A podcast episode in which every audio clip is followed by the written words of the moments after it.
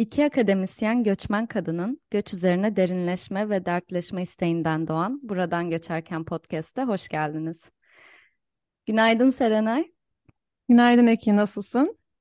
İyiyim, teşekkür ederim. Heyecanlıyım. Sen nasılsın? Ben de heyecanlıyım, e, mutluyum. Neden Bugün, heyecanlısın? bugün bir konuğumuz var, bizi çok heyecanlandıran bir konuk. E, biz haftalar önce Instagram'da e, sizden gelen, dinleyicilerimizden gelen bir yorum üzerine Türkiye'de iç göçü konuşmak için kendisine ulaşmıştık aslında. Fakat e, tanışmamızın ve birkaç kez e, görüşmemizin ardından kendisinin e, çok daha katmanlı bir göç hikayesi olduğunu ve onunla göçe dair pek çok şeyi tartışabileceğimizi fark ettik. E, bu podcast'ı hazırlarken de e, onunla konuşmak için üç konu başlığı belirledik. E, tersine göç, şehirden kırsala göç ve aidiyet konuları. Ve tabii ki e, ek olarak bu deneyimlerin hayatımızdaki etkilerinden de bahsetmek istedik. E, kendisini birçoğunuz Sinek 8 yayın evinin kurucusu olarak e, veya Türkiye'den Barcelona'ya yaptığı bisiklet seyahatinden ya da genel anlamıyla kırsala göçüşü ve oradaki yaşantısından biliyorsunuz aslında. E, daha fazla uzatmadan e, söyleyelim. E, bugünkü konuğumuz İrem Çağıl. İrem hoş geldin. Hoş Merhaba, geldin. hoş bulduk Serenay. Nasılsın? İyiyim. Hafif kapalı bir İstanbul öğleden sonrasında Kadıköy'de, evimde oturuyorum. Kapalı günlere biz de alışığız. Olsun sohbetle renk- renklenir şimdi. Evet. Hepimizin sabahı. Şimdi Serenay'ın bahsettiği gibi İrem senin çok e, katmanlı bir göç hikayen var. Farklı deneyimlerin var. Biz de aslında geçen hafta harcanan potansiyel Brainwaves üzerinden konuştuk. Buraya da bağlayarak girmek istiyorum. Ee, sen aslında İtalya'da mimarlık eğitimi aldıktan sonra Türkiye'ye döndün e, seneler önce. Ee, bundan 10-15 sene öncesinde insanların hani eğitim için yurt dışına gidip e, dönmeyi tercih ettikleri bir e, durum olduğunu gözlemledik biz. Biz kendimizle, kendi neslimizle bu yeni dalga göçle karşılaştırınca bunun tam olarak böyle olmadığını hissediyoruz. Seni e, geri dönmeye iten şeyler nelerdi? Biraz bunlardan bahseder misin? Tabii. Dediğiniz bence de doğru bir tespit. Ee, Şu anda mezun olup yurt dışına gidenler daha çok yurt dışında kalmayı tercih ediyorlar. Benim mezun olduğum 2000'lerin başında üniversiteden yurt dışında bir eğitim almaya gittiğimizde Türkiye hala bir seçenekti. Yeni mezun e, yüksek lisans e, yapmış ya da lisans seviyesinde yurt dışına gitmiş insanlar için. Ben de bunlardan biriydim. İtalya'da mimarlık okuduktan sonra e, yüksek lisans da yaptıktan sonra İstanbul'a döndüm ve İstanbul'da bir süre çalıştım. Ama şu anda e, görüyorum ki birçok üniversite öğrencisi daha okurken yurt dışında yaşayacağı ya da gideceği yeri planlayarak lisansını e, şekillendiriyor. Hı hı. E, benim dönemimde böyle değildi. Koşullar da daha farklıydı. Hem Türkiye'nin politik koşulları hem ekonomik koşulları eğitimli insanlar için daha çok şey vaat ediyordu. E, ben de bunlardan biri olarak e, İtalya'da mimarlık okuduktan, grafik üzerine yüksek lisans yaptıktan sonra Milano'dan İstanbul'a döndüm ve e, bir süre çalıştım mimarlık ofislerinde. Fakat potansiyel e, üzerine ben aslında konuşmak isterim. İnsanın potansiyeli nedir? Ne yaparak bu potansiyeli keşfeder ve buna dair kararları nasıl alır diye bir yere bunu e, taşımak isterim. Ve bu noktada e, göç ve aidiyet e, öne çıkan kavramlar oluyor bence. Çünkü insanın kendini keşfetme yolculuğudur aslında o potansiyeli bulma yolculuğu. Bence bana kalırsa herkes kendine yaklaştıkça kendi potansiyelini keşfeder ve bu potansiyeli kullanmaya dair beceriler geliştikçe de bu potansiyelin meyvelerini ortaya koyabilir. Kendini keşfetmek de tabii ki dış faktörlerle yaşadığı yerle çok ilişkili bir konudur. Özellikle genç olduğumuz dönemlerde e, kendimize sorular sorarız ve bu soruları da bulunduğumuz çevreden çıkarırız. Ben nasıl bir insanım? Etrafımızdaki insanlardan e, farkım ne de ya da onlarla olan ortak özelliklerim ne gibi sorular sorarız. Bunlar eğer ve bulunduğumuz çevre bu soruları besliyorsa, zenginleştiriyorsa o zaman bu çevre bizim potansiyelimizi gerçekleştirmemize olanak sağlayan bir çevredir ve potansiyelimize doğru ilerlediğimizi hissederiz. Fakat e, bize sorular sordurmuyorsa ya da sorduğumuz sorularla e, çatışma içinde buluyorsak kendimizi bulunduğumuz yerde o zaman ya bu potansiyelden uzaklaşırız ya da çatışmaya uyum sağlarız. E, ya da e, bunlara rağmen devam etmeye çalışırız ama bu çok e, içinde bir gerilim yarattığı için e, devam etmesi zor bir e, yürüyüş olur. Hı hı. Yani demek istediğim şey e, herkesin nihai amacı aslında farkında olabilir ya da olmayabilir. Kendini gerçekleştirmek, kendini tanımak ve bunlardan bir potansiyeli ortaya çıkarmak, çıkarmak ve bu potansiyeli giderek e, daha iyi işlemektir. Herkes bu amacı taşır. Bazı durumlarda bazen e, bunun farkında olmayabiliriz. Bazen e, etrafımız e, bunun için uygun olmayabilir. Bazen de farkına varırız, devam etmek ve kendimizi gerçekleştirmek isteriz. Fakat çevremiz e, bununla çatışma içeren bir durumda olur. E, şu anda e, ki göçün sebebinin e, insanların kendini fark ettiği, özellikle eğitimli e, gençlerin aldıkları eğitim sayesinde, okumaları sayesinde e, kendilerini keşfetme ve yol aldığı noktada yaşadıkları ülkenin bu potansiyeli daha ileriye taşımalarına yardım etmediğini fark etmeleri noktasında bence bir göç adımına evet. e, yol açan bir süreç oluyor. Hı hı. Um, Çok güzel ben... özetledin. Pardon. Sürekli giriyorum araya. Gir, girmelisin zaten. Ya şöyle e, çok güzel özetledin. Sadece bir e, ekleme yapmak istedim. Biz de geçen hafta bu, çok buna benzer şeyler konuştuk ve potansiyele evet. biraz daha literatürün baktığından daha kritik bir yerden bakmaya çalıştık. Çünkü literatürde çok e, çok daha statik bir şey veya ölçülebilen bir şey gibi algılanıyor potansiyel ve e, tamamen e, Nitelik üzerine ar- aslında. Evet nitelik ama nitelik de yine çok daha tartışmalı evet, bir kavram. Kesinlikle. Ve ona çok güzel bir açıklama getirdin aslında. E, ben seni kestim gibi hissediyorum. Devam et eğer toparlamak istiyorsan. Ki dediğin buradan. E, çok doğru. Şimdi potansiyel herhangi bir kavrama aslında e, verilen açıklama o açıklamayı kimin verdiğine göre değişiyor. Şimdi evet. biz atıyorum potansiyele bir ekonomi dergisinden bir bakış atacaksak tabii ki bu daha e, bir, e, insanların e, ülke ekonomisine ya da toplam ekonomiye nasıl katkı sağladıkları üzerinden değerlendirilir ve potansiyeli de öyle tanımlarlar. Atıyorum işte e, kültür sanatla bağlantılı bir e, bir çerçeve içinde potansiyel tanımlanacaksa ürettikleri eserler üzerinden tanımlanır gibi gibi. Hı hı. E, mesela çok başka bir uçtan bir potansiyel örneği vermek isterim. E, Borges'in e, bir kitabı var elimde. Sizle podcast'i yaptıktan sonra bir şekilde konuşmalarımız beni ona sevk etti. Orada e, Yunanların apokatastasis adlı kavramını ele alıyor Borges ve diyor ki bugüne dek yaratılmış bütün varlıkların uzun ruh göçlerinin ardından bir zamanlar içinden çıktıkları ilahi varlıkla tekrar bütünleşeceklerini öngören öğretiyi e, işte ele alıyoruz. Yani hem göçü hem potansiyeli hem de süreci aslında e, çok daha en yüksek yerden bize yeniden tanımlıyor. Diyor ki yani bütün varlıklar aslında bir şeyden doğar ve e, nihai amacı o özle bütünleşmektir.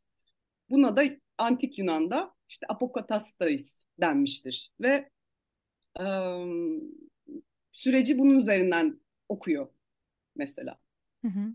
Yani biz göçü mesela şu anda 30 senelik süreç içinde aldığımızda Türkiye'nin durumu işte Avrupa'nın durumu üzerinden okuruz. Atıyorum bunu 200 senelik bir şey olarak aldığımızda o sıradaki dünya savaşları üzerinden okuruz.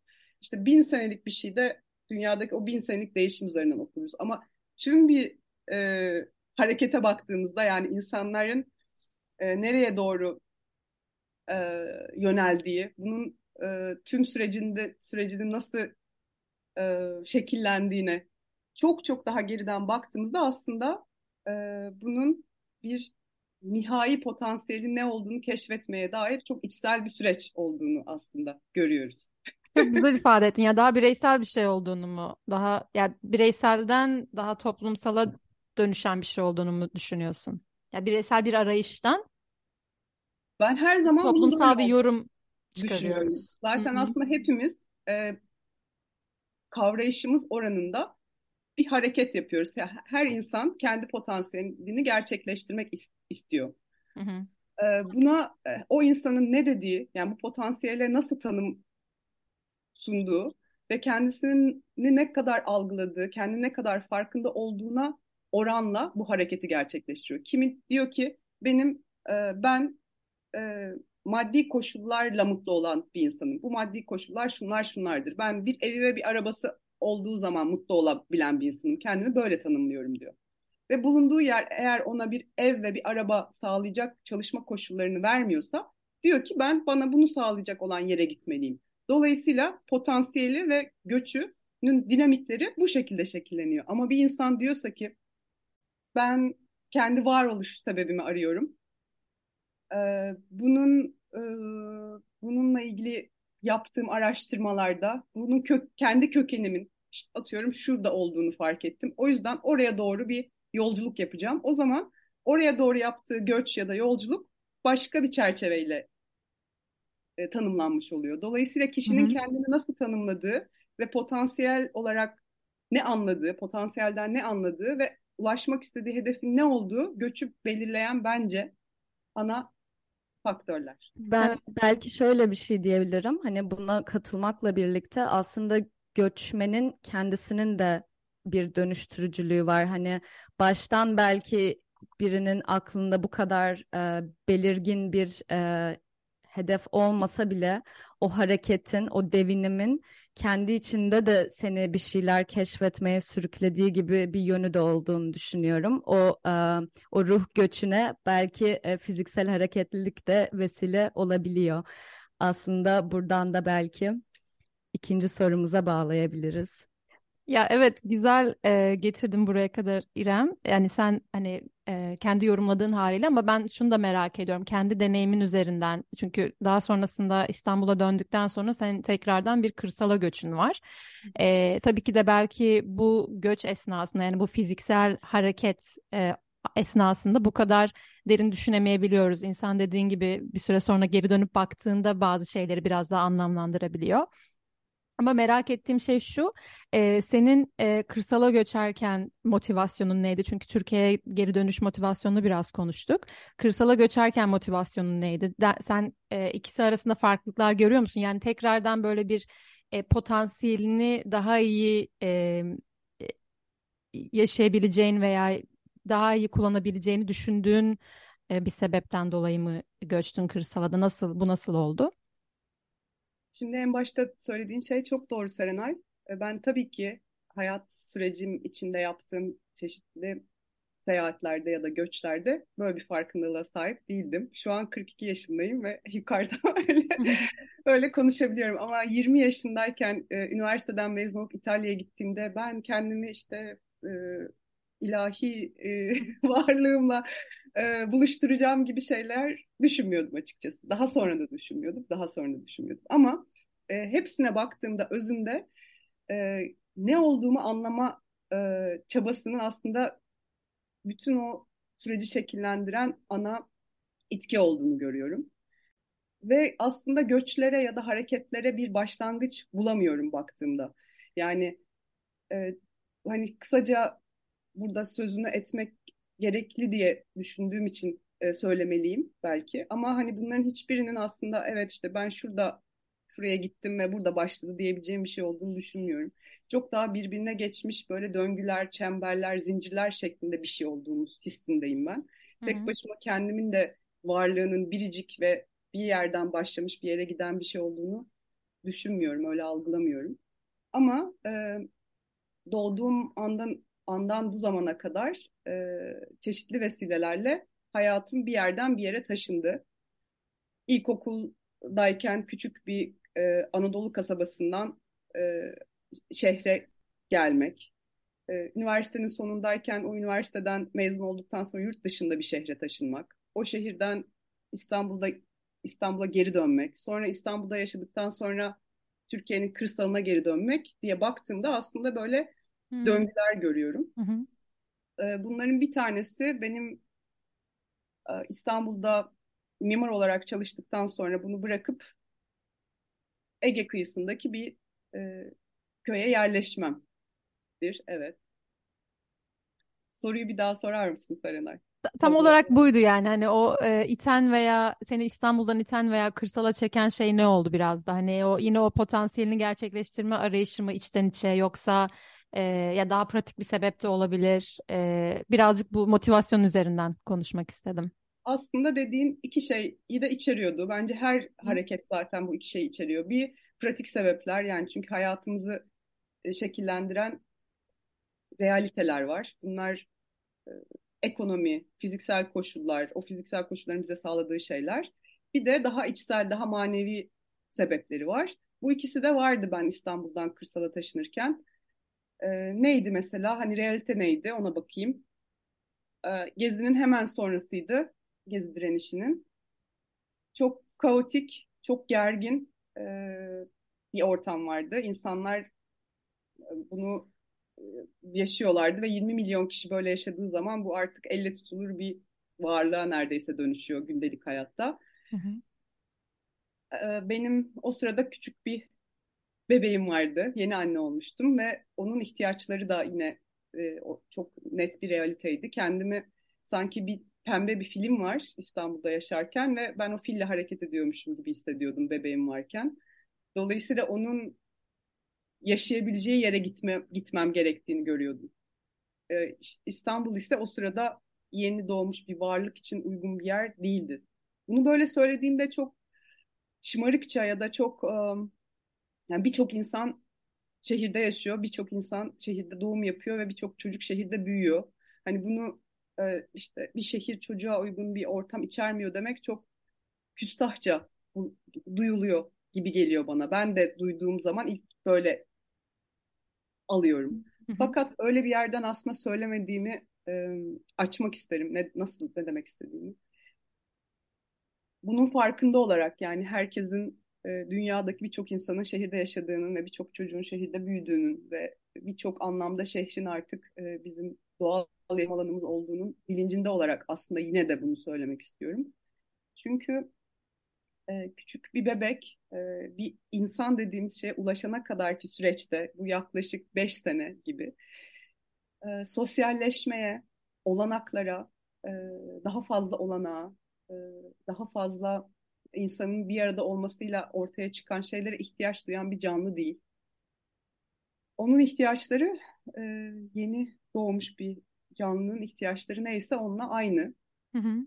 Ve, e, anne olmak denen deneyimin özünde o canlıyla çok yakın bir ilişkide olmak var ve onu hissettiğinizde bunu yok saymadığınız zaman o ihtiyaçları gidermek için kendinizin bir araç olduğunu görüyorsunuz ve görevinizi yapıyorsunuz aslında. Ben e, hareket etmeye ihtiyacı olduğunu, temiz havaya ve dünyanın, e, yaşamın olumlu bir yer olduğunu hissetmeye ihtiyacı olan bir canlı görmüştüm ilk anne olduğumda. Ve e, görevimin de ona bunları sağlamak olduğunu düşündüğüm için şehirden e, bunların olabildiği bir yere gitmemin iyi bir doğru bir doğru bir şey olduğunu düşündüğüm için hı hı. şehirden e, daha e, daha bebeğin ihtiyaçlarına yönelik bir yere taşınmıştım aslında. Peki İrem şu ana kadar ki göç hikayenin farklı ayaklarından bahsettin bizim için belki de hani kişisel, duygusal da önemi olan bir soru. Serenay'la oturup konuştuğumuzda çok e, dönüp dolaşıp geldiğimiz, seninle de tanıştığımızda bizim gündemimizi sıkça meşgul eden bir şeydi. E, bu kadar deneyimden sonra ve bunun biraz da e, dediğin gibi döngüsel kuvvetini de algıladıktan sonra sen acaba aidiyetini neler üzerinden kurduğunu düşünüyorsun? Bunu merak ediyorum çünkü e, daha önceki bölümlerde ben şöyle bir tarafına değinmiştim. Benim için aidiyet parçalanıyor. Yani bir e, olgu olarak parçalandığını hissediyorum ama bu parçalanmanın ardından dönüşeceği formu ben henüz e, algılamış değilim. Elbette ki bir dönüşüm olacaktır ama senin deneyiminden de bunu duymayı çok isterim açıkçası. Aslında doğru hissediyorsun. Aidiyetler artık parçalı, fragmented. Evet. Şimdi biz 1900'lerin biraz öncesinde yaşıyor olsaydık, ulus devletlerin hala parçalanmadığı bir dönemde yaşıyor olsaydık, aidiyetimizi bir bütün olarak hissederdik. Buna başka bir yerden bir örnek vermek istiyorum. Edebiyattan bir örnek vermek istiyorum. Şu anda modern edebiyat mesela yazarların tekil individual yani tekil insanlar olduğu okurların da bu yazarların okuru olduğu bir topluluğu içeriyor. Halbuki bundan önce yazarlar bir bir ulusun yazarıydı. Okurlar da o yazarın yazdığı değerleri değerler altında birleşen o ulusun vatandaşlarıydı. Mesela işte Tolstoy Savaş ve Barış'ı yazdığında Tolstoy bir Rus yazarıydı ve Rusya'nın üstün değerlerini hatırlatmak için kitap yazıyordu ve bu kitabı hatta gazetede tefrika ederek yayınlıyordu. Gazete herkesin okuyabildiği mecradır. Bütün sınıflar okur ve o değerler altında aslında birleşirler ve böylece bir nasıl diyeyim düşlenen komüniteye evet, düşlenen komünite oluşur. Yani bir zamanlar işte Tolstoy Rus değerlerini temsil eden e, yazardı ve e, bu değerlerin altında insanların buluşmasıyla o değerlerin daha yükseleceğine inanıyorlardı. Dickens İngiltere'yi temsil ediyordu falan. Yani romanın bir merkezi vardı e, ve bir amacı vardı. Ve bu in, bir bireysel değildi, parçalanmış da değildi. Çok top, toplu merkezi olan e, bir şey gibi algılanıyordu bir zamanlar. E, dünya böyleyken. Fakat ulus devletler e, parçalandıktan, dünya çok daha farklı bir yere dönüştükten sonra biz artık kendimizi kişiler olarak e, hissediyoruz. Ve sevdiğimiz şeyler üzerinden aidiyetler hissediyoruz. Kimse artık kendini doğduğu ülke üzerinden tanımlamıyor. Ben Türk'üm, ben Rus'um, ben Fransızım demiyor artık. Sevdiği şeylerden bir küme yaratıyor ve o kümenin içindeki diğer insanlarla bunlar her çeşit din, dil, ırk, etnisiteden olabilir bir aile, bir grup içinde e, tanımlıyor kendini. Yazarlar da zaten artık e, tam da bu sebeple bu e, büyük komüniteye yazıyorlar kitaplarını. Artık bir merkez yok, artık bir e, ortak e, doğduğumuz yere ait olmaktan gelen ortak bir değerimiz yok. Biz artık hareket eden, kendini keşfeden ve bu keşifler sırasında bulduğu, sevdiği ya da kendine ait hissettiği şeylerle bir aidiyetlik duygusunu oluşturan bireyleriz.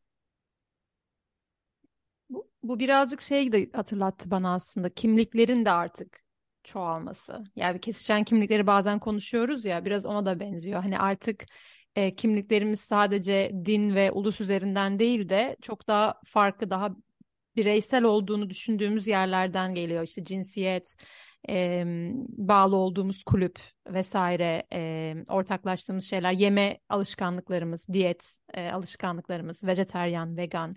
Bundan mı bahsediyorsun birazcık? Yani daha bireysel, insanların bireysel kimlikleri ya da toplu, grup kimliklerinden birazcık ayrışıyor ve Dolayısıyla e, onu çeken, onun okumak istediği, beslenmek istediği kaynaklar çeşitleniyor.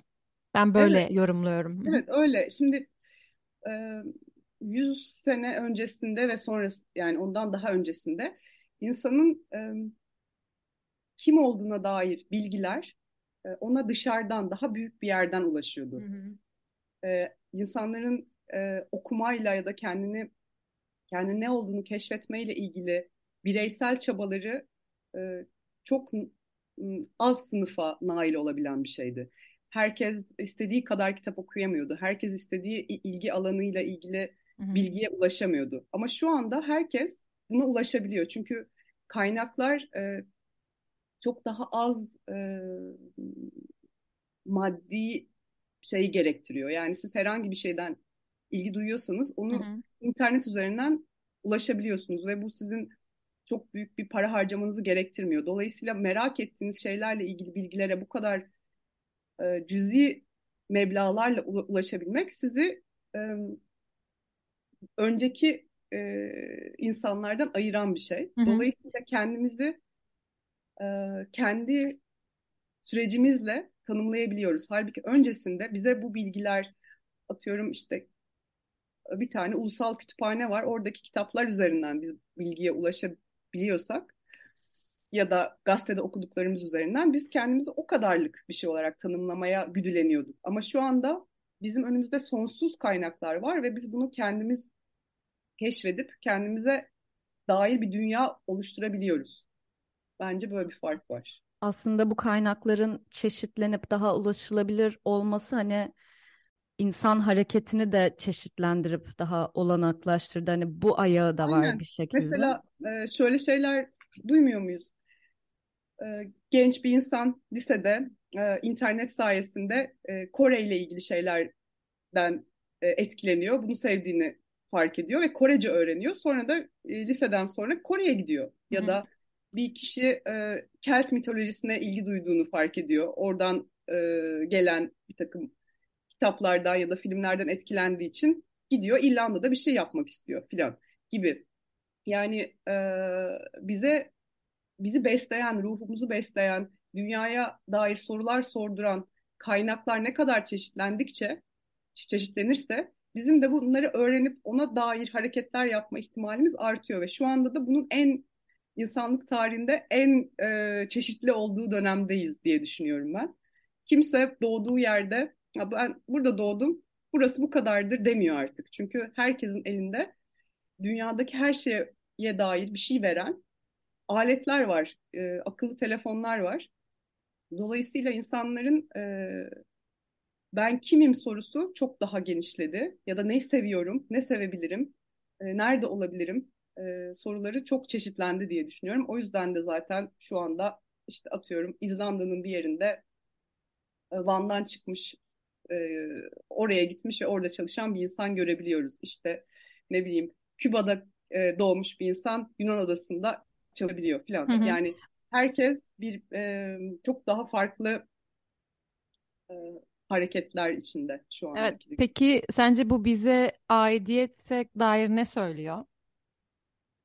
E, bu aidiyete dair aslında çok enteresan bir şey söylüyor. Çünkü bu kadar hareketin ve bir yerden bir yere gidebilmenin kolaylaşması, e, olanakların kolaylaşması, sınırların bir, bir noktada aslında muğlaklaşması bir yandan da bize çok temelden ben nereye aittim sorusunu sorduruyor. Yani Küba'da doğmuş ve e, iş bulabildiği için Yunan adasına gelip çalışabilmiş bir insan tam da o noktada bu olabildikten sonra peki ben nereye aitim diye sormaya başlıyor. O yüzden ben aidiyet e, sorusunun hiç olmadığı kadar e, güçlü ve canlı bir soru olduğunu düşünüyorum hepimiz için şu anda dünyanın. Ben de için. katılıyorum kesinlikle çok meşgul ediyor zihinleri diye düşünüyorum. Evet, Peki ben pardon. Ya bunun çok özür dilerim bir şeye bağlayacağım. Ben bunun bu son zamanlarda kimlik siyasetinin e, bu kadar artmasıyla da çok bağlantılı olduğunu da düşünüyorum. E, yani boşuna değil e, şu anda sadece e, bunu şey ola, şey bir yerden söylemiyorum. Hani siyasetçilerin yaptığı kimlik siyaseti anlamında değil, akademide de bizim çok gördüğümüz yani müthiş bir e, ilgi e, kimlik e, konusuna. E, ben bunların da bağlantılı olduğunu düşünüyorum. Sadece bahsetmek istedim. Ekin, pardon. Kesinlikle, kesinlikle katılıyorum. Çünkü bu kadar insanlar karıştığı zaman eğer ortaklaşabilecekleri bir düşüncede, bir fikirde Hı-hı. değerde buluşamıyorlarsa yine en baş soruya, en arkaik versiyonlarına dönüyorlar. Evet. Yani kendilerine eğer daha yeni kimlikler, yeni e, yeni düşünme biçimleri e, yaratamazlarsa eski kimliklerini güçlendirmeye dair bir itki güçleniyor. Evet. Ve e, bu da çatışma yaratıyor. Çünkü aslında o geçmişte kalmış bir şey. O geçmişteki bir şeyi e, şimdiki zamana çekmeye dair çok e, zorlama hareketler yapıyorlar ve bu da şimdiki zamanla geçmişi birbirine çarpıyor. Çarpıştırıyor, evet. O yüzden Ya de da farklı ülkelerde mesela işte e, yaşayan ama kendine yeni kimlikler yaratamamış olan insanlar eski kimliklerinden bir şeyleri oraya e, güçlü bir şekilde dahil etmeye çalışıp bununla ilgili de e, çeşitli duvarlara çarptıkça öfkeleniyorlar, kızıyorlar ve e, kimlik çatışması dediğimiz ya da e, işte Avrupa'da birçok ülkede yaşanan e, sorunlar ortaya çıkıyor. Hı hı. bu biraz e, geçen bölüm konuştuğumuz o göçün getirdiği paradoksu da hatırlattı bana ama aynı zamanda o e, kimlik arayışı içinde kay- kaybolup hani kendini bir yere konumlandıramamanın daha makro ölçekte tabii ki çok daha mobilize edilme potansiyeli de oluyor e, makro siyaset için. Ama benim aslında sormak istediğim biraz daha mikroya çekip senin e, hayatına getirmekti. Bu aidiyetin e, biraz daha senin göçün üzerinden senin ruh göçün üzerinden belki nasıl şekillendiğini anlamak adına e, kırsala göçtüğünden bahsettik. Burada bu yaptığın göç, kırsala olan hareketin senin bir şekilde aidiyete bakış açını değiştirdi mi? Ya da bir bir kümülatif bir e, şey var mı aidiyete yönelik içinde filizlenen diyeyim? Yani benim şehirden kırsala ge- göçmem biraz önce bahsettiğim gibi o sırada anne olmamla çok ilintiliydi. Bunlar pratik sebepler kategorisindeki şeyler tabii ki. Ama sonrasında yani 7 sene, 8 sene sonra bu süreçten yeniden şehre döndüğümde, e, dönüp baktığımda bu sürece bunun e, sadece bununla ilintili olmadığını görüyorum. Hmm, Kendimle ilgili e, yanı e, yanına o sırada belki anne olduğunuz zaman kendinizi geri plana attığınız için o kadar farkında olamamışım. Halbuki kırsalda olmak dediğimiz şeyin benim için anlamı kendi e, kendi kendinize kalabilmeye dair potansiyeli içeren bir yerde olmak Hı aslında. hı. E, buna dair ihtiyacım olduğu için oraya gittiğimi görüyorum. Yani şu anda mesela çok uzun yıllar sonra yeniden şehirdeyim. E, neredeyse dört ay oldu. Dört aydır Kadıköy'de bir apartman dairesinde yaşıyorum. E, kızım da burada bir okula gidiyor. Ve e, görüyorum, hissediyorum ki bu kadar çok insanın bir arada yaşadığı bir şeyin içinde olmak, bütün bu insanların size, sizin hayatınıza, sizin zamanınıza etki etmesini de içinde barındırıyor. Kapı Evet. çalabiliyor, biri bir şey isteyebiliyor, sokakta giderken biri düşüyor ona yardım etmeniz gerekiyor. Yani hiç düşünmediğiniz o sırada sizin planlamadığınız bir sürü bir şey potansiyel olarak sizin hayatınız içinde oluyor. Halbuki kırsalda olduğunuz zaman yani eğer küçük çok küçük bir yerdeyseniz o sırada o gün ne planladıysanız gerçekten sadece o oluyor. Yani siz düşündüğünüz şey plan yapmak istediğiniz şey bir bütün ve buna dışarıdan bir etki olasılığı çok az. Ben aslında buna ihtiyaç duyduğum için kırsala gittiğimi gördüm. Yani kendi kendime kalabilmeye ve zamanın bölünmemesine dair bir ihtiyacım vardı. Bu e, bir bebek, bebeğin ihtiyaçlarıyla da örtüştüğü için e, ikisi birleşti ve ben e, küçük bir köyde uzun yıllar yaşadım. E, hani bunun ilk başta konuştuğumuz işte şehirden köye beyaz yakalı göçü gibi olmadığını düşünüyorum. E, beyaz yakalı göçünde daha çok e, üretim biçimlerine dair adaletsiz e, gelir dağılımına dair olabilir ya da insanları çok ezen hiyerarşik yapılara dair bir ım, bir dolma hali var. Yani patron çalışan ilişkisindeki e, dengelerden artık bıkmış olabilir bir insan. İşte oradaki gelir dağılımının adaletsizliğinden bıkmış olabilir. İşte atıyorum mekansal olarak işte hava almayan yüksek binalarda sürekli çalışıyor olmaktan bıkmış olabilir falan. Bunları değiştirmek için bunların olmadığı bir yere gitmek olabilir diye düşünüyorum. Halbuki benimkinde tam olarak böyle bir şey yok. Dediğim gibi ben e, zamanın daha geniş, daha bölünmez, daha bir bütün olarak istediğim, hissedebileceğim bir e, gündelik hayata gitmeyi arzuluyordum. E, çünkü en çok o sırada sorumluluğum olan şey böyle bir şekilde yaşıyordu. Yani benim atıyorum işte dediğim gibi bir film olsaydı ben o film atıyorum bir çamura, suya ve yüksek ağaçlara ihtiyacı olduğunu bilseydim oraya giderdim. Bebeğin ihtiyacı böyle um, kesintisiz uykular, huzur, e, bir şeylere karşı merak duyabilecek kadar ortamın uyaranlardan uzak oluşu gibi. Hı hı. Olduğu Öyle için bir anlatıyorsun ki şey gibi hissediyorum. Sadece bir bebeğin değil, hepimizin bir süreliğine ihtiyacı olan bir şeymiş gibi. O özellikle o bölünmeme hali benim aklıma e, geçen e, sene, geçen yaz İspanya'da bir ay ben e, bir eğitim aldım, yoga eğitmenlik eğitimi ve orada öyle bir kamp sürecim oldu. O dediğin hani var ya hani dışarıdan hiçbir etkenin e, hayatına dahil olma ihtimalinin olmaması ve bütün planlarını gerçekleştirebilmek. İlk defa kendimle baş başa kalıp tabii ki de senin deneyiminle karşılaştırmıyorum. Çok farklı ben sadece bir ay yaşadım o e, düzeni ama e, bende de kendime ait ya kendime geri dönüşle alakalı ve aidiyetimi sorgulama noktasında da çok ilginç yerleri vardırdığını düşünüyorum. Yani 28-29 yaşındayım. Bu kadar yıl e, hiç o kadar yalnız kalmamıştım ve e, onun gerçekten insanı e, dediğin gibi daha sadece böyle felsefik sorulara yöneltmiyor, cevaplar da vermesi noktasında çok faydalı bir e, şey olduğunu düşünüyorum ben de. E, yalnız kalmanın. Felsefi sorular aslında bizim temel sorularımız. Ben öyle düşünüyorum. Bunları Evet. e, sorabildiğimiz noktada aslında gerçekten ilk kez soru soruyoruz. Yani Evet.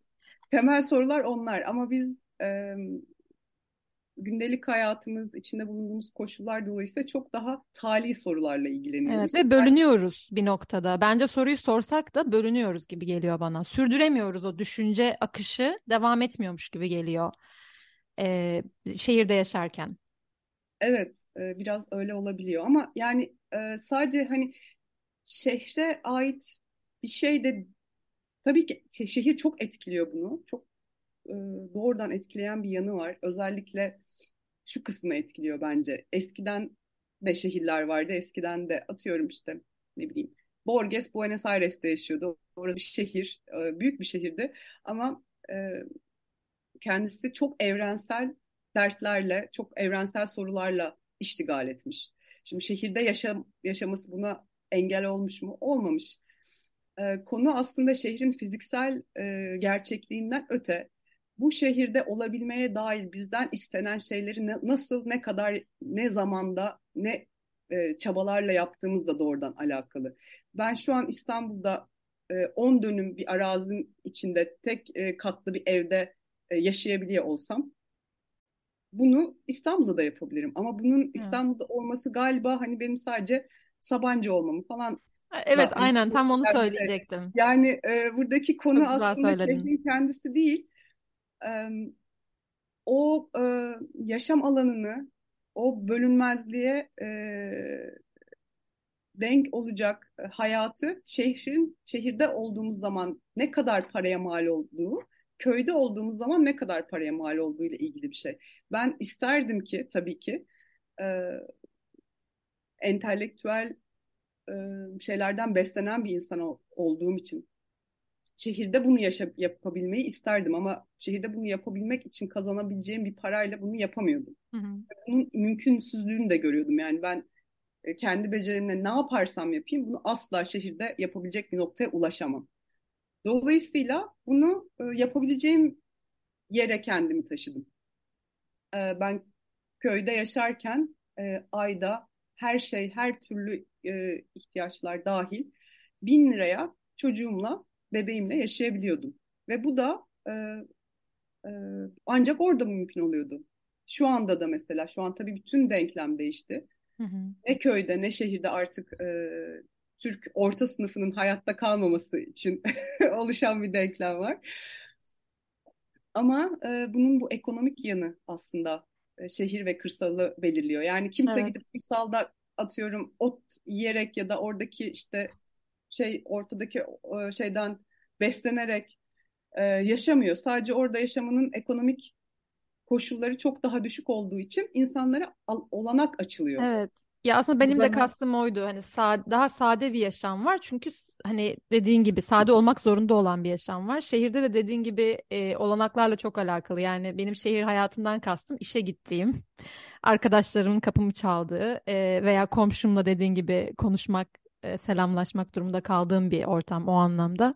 E, kesinlikle haklısın. Ekin sen bir şey mi söylemek istedin?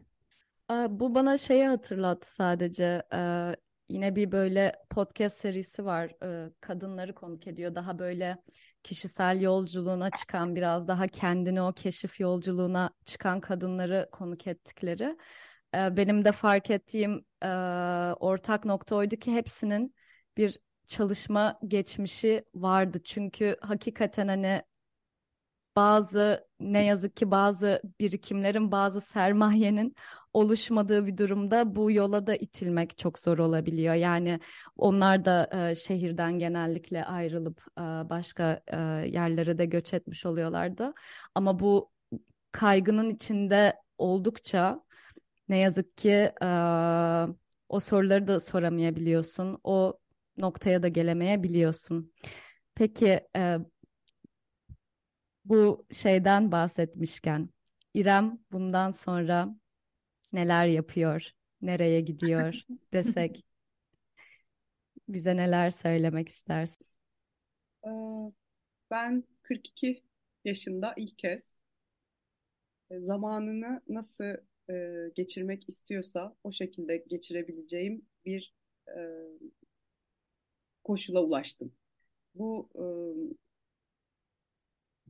e, nasıl anlatabilirim bunu? E, yani eğer buna 20 yaşında ulaşmış olsaydım büyük ihtimal şu anda yaptığım şeyi o sırada yapardım. Şu an ne yapıyorum mesela? Kitap okuyorum, yazı yazıyorum, düşünüyorum. Çok güzel. Çok bir şey yapmıyorum e, aslına bakarsanız. Ama bunu yapmak e, öncelikle gerçekten cinsiyetle çok e, ilintili bir yanı var. Ursula'nın bir e, konuşmasını geçen dinlediğimde bir kere daha hatırladım bunu. E, bunları yapabilmek kadına e, kadının hakkı olan şeyler olarak görülmediği gibi kadınlar da kendilerine bu hakkı tanımıyorlar. Yani benim bunu yapmaya hakkım var.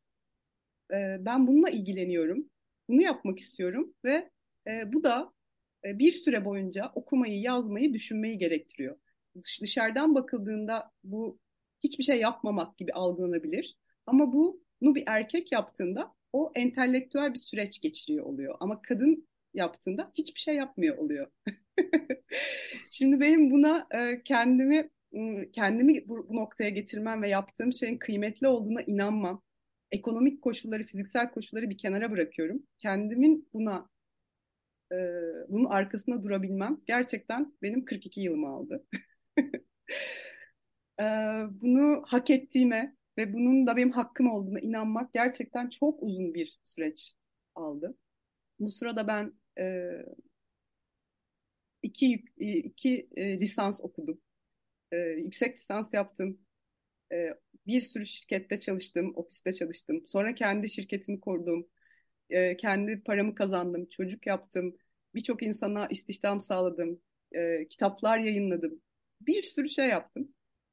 Ve sonunda e, kendi yapmak istediğim şeyi yapabileceğime ikna ikna oldum. Ve bunun Yani için- İrem potansiyelin tanımını yeniden yaptı ve onu yaşıyor diyebilir miyiz o zaman? Kendi potansiyelini potansiyelini- reclaim etmiş adeta gibi. Yani kendi potansiyeliniz gerçekten kimseye e, bir şey söylemek zorunda olan bir şey değildir. Yani ben, ben buyum ya da ben sizin için bu olduğum, ben sizin beni sevmeniz ya da beni takdir etmeniz için şu oldum dediğiniz şey değil potansiyel aslında. Sizin e, hiç rahatsız edilmediğinizde, kendi halinizde olduğunuzda yaptığınız, doğal olarak yaptığınız şeydir. Yani kuş nasıl bir noktaya geldiğinde kanatları gelişiyor ve uçuyor. Hani kimse ona kuş olmayı öğretmiyor da Aa, bir dakika kuşlar beni sevsin diye yapmıyor. O zaten onun içinde olan, onun ona içkin bir şey ve zamanı gelince yapıyor. Kendi kendine zaten hep yaptığı şey. Kuş olmak o demek. Yani yine çok güzel bir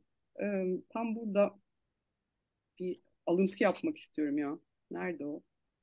Yani gül, güller açar diyor yani mesela bir tane hmm, bulabilir miyim bilmiyorum. Yani gül açar, kuş uçar gibi bir şey yani aslında potansiyelimiz. Yani e, her zaman sizde olan, sizin bütün hayatınız boyunca beslediğiniz, size ait ama e, işlemedikçe e, başkaları için çok e, kullanılabilir bir şey ifade etmeyen, e, belki başkaları diye bir şey olmasa işlemenize bile gerek olmayan, sadece o ve o, içiniz, içinde, içinizdeki şey ve sizle zaten sizi mutlu edebilecek şey potansiyel.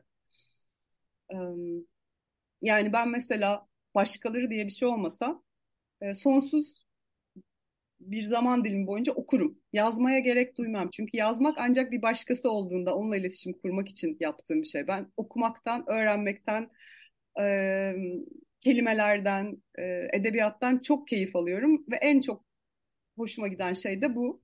E, yazmak onun bir e, parçasıysa yazabilirim. Ama kimse yoksa hiç yazmam belki. Hı hı. Ama ne oluyor mesela biz birine bir şey söylemek istediğimiz zaman, iletişime geçmek istediğimiz zaman oturuyoruz, yazıyoruz.